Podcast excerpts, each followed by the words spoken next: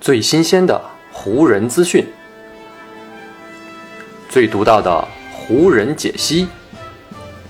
欢迎收听湖人球迷电台。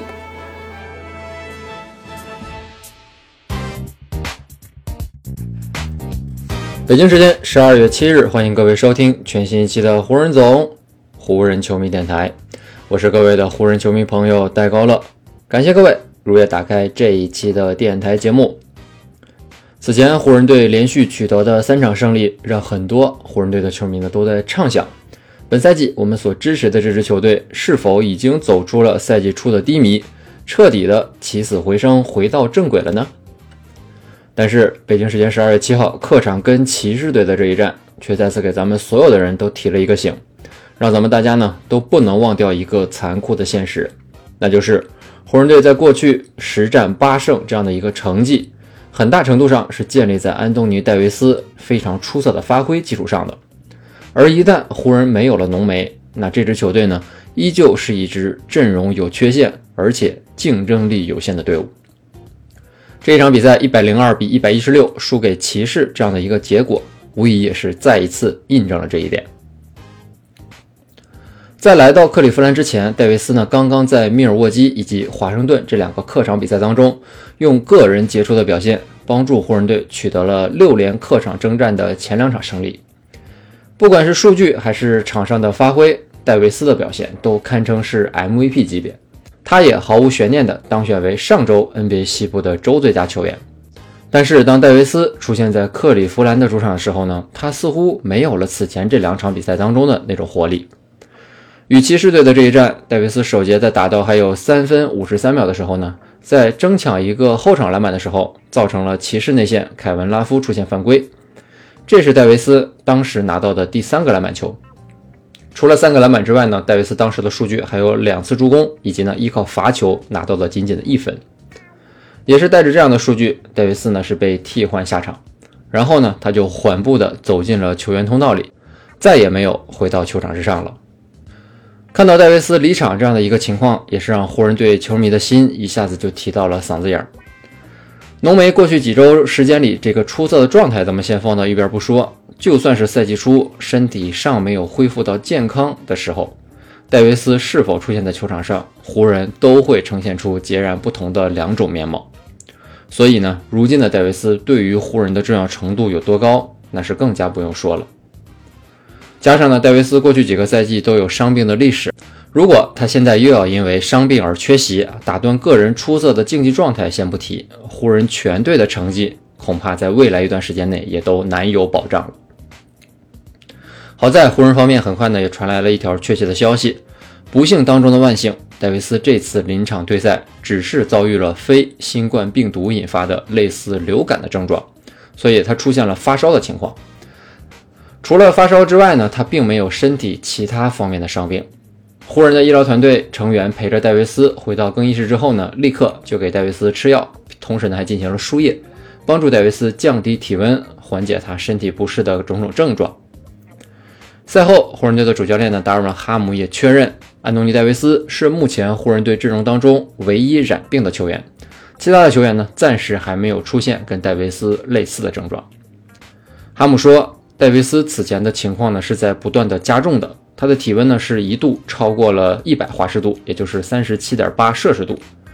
我甚至觉得呢，有一段时间他烧到了三十八点三摄氏度这样的一个高温。他自己在赛前是说，这场比赛呢，想要上场去试一试，他也的确是这么做的。但是随着比赛的推进啊，他感觉自己的身体太虚弱了，完全是精疲力竭的状态，还有一点脱水的症状出现。赛季打到现在呢，就是会出现这样的问题，因为呢现在是冬天，天气和气候的都会有发生很大的变化。我们呢又是从洛杉矶那样一个地方来到环境如此不一样的地方打客场。对湖人和戴维斯非常困难的一点就是呢，结束了跟骑士队的这一战之后，他们呢并没有时间来调整和休养，球队必须立刻启程前往多伦多，准备呢北京时间十二月八号背靠背和猛龙的比赛。戴维斯在克利夫兰进行了短暂的治疗之后呢，也是随队一起踏上了前往多伦多的飞机。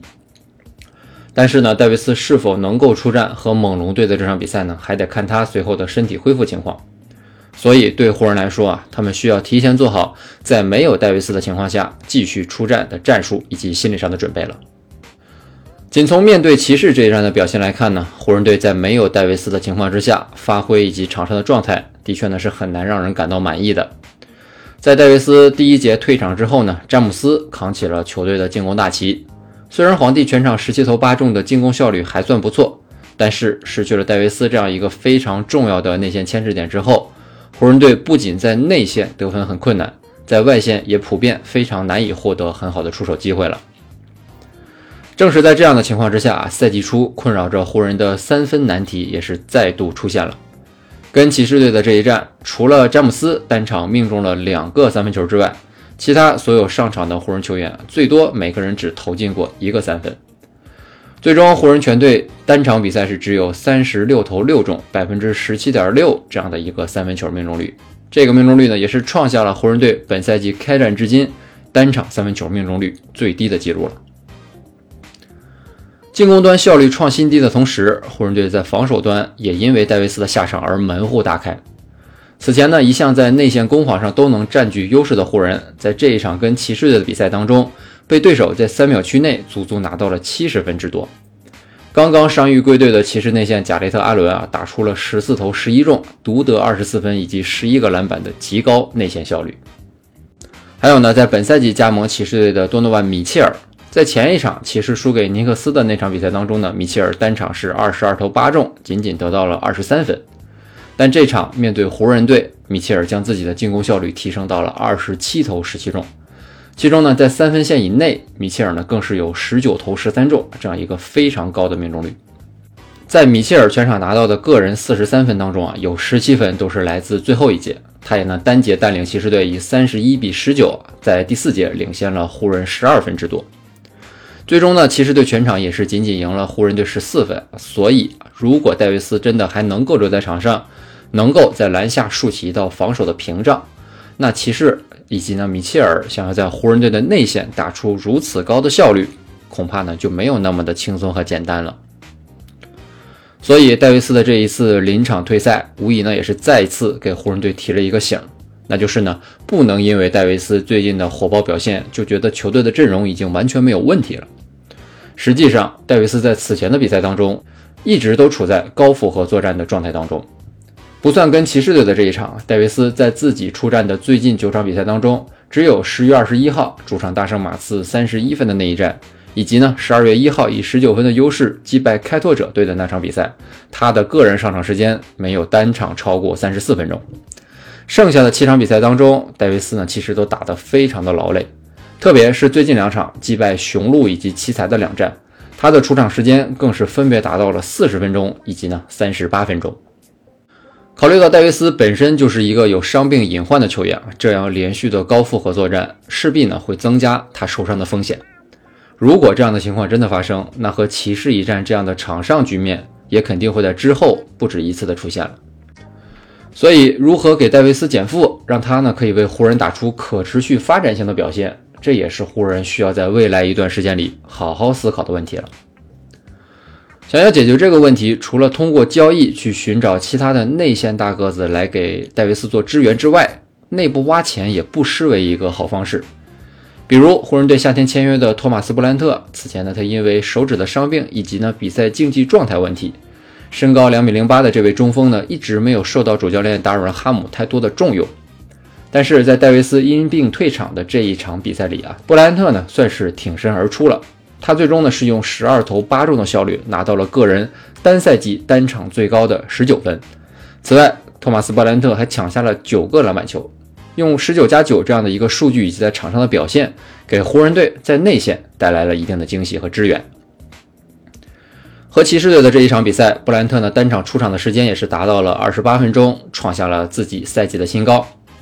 是否要在今后给托马斯·布兰特更多的机会以及上场时间，同时又是否会考虑让他与戴维斯一起搭档出场，这些都是可以被湖人队教练组啊拿来进行讨论的问题。如何更好、更有效率地使用安东尼·戴维斯，势必将会成为湖人队在未来一段时间去重点攻克的难题。而托马斯·布兰特呢，很有可能就会成为解决这道难题的答案之一了。与此同时，湖人队的球员们呢，也正在做好面对困难局面的心理准备。如果戴维斯在之后这一场面对猛龙的比赛当中还是无法登场，那湖人队呢势必需要更多的人来挺身而出。在与骑士队的比赛结束之后，詹姆斯呢就已经表达了自己的态度。他说：“我们的球队当中需要有人站出来，来顶上他的位置。不过，这无疑是一个非常艰难的任务。这也会让我们再一次具象化的了解到，戴维斯在过去的这几周时间里，到底为我们做出了多么卓越的贡献。所以呢，对于湖人来说啊，虽然三连胜被骑士终结，但是湖人队在这场比赛当中也是有一些收获。”同时，也展现出了一定的场上竞争力。希望呢，这样一个小的波折不会太多的影响到湖人队目前的士气以及状态。希望呢，接下来一场面对猛龙队的比赛，湖人队能够给我们带来继续非常出色的发挥。也希望戴维斯啊能够赶紧好起来，能够赶紧摆脱病魔的折磨，重新回到球场上，继续展现他那种出色的竞技状态。好，以上呢就是本期节目的全部内容了。再次感谢各位朋友的收听啊，也谢谢你今天的时间。如果你觉得我的节目做得还不错，就请你关注和订阅我的这张专辑吧。另外呢，也希望各位能够把我的节目分享出去，让更多的人听到我们的湖人球迷电台，让更多的球迷朋友啊加入到咱们湖人球迷的大家庭当中。好，那就让我们下一场湖人队的比赛，下一期湖人球迷电台不见不散，拜拜喽。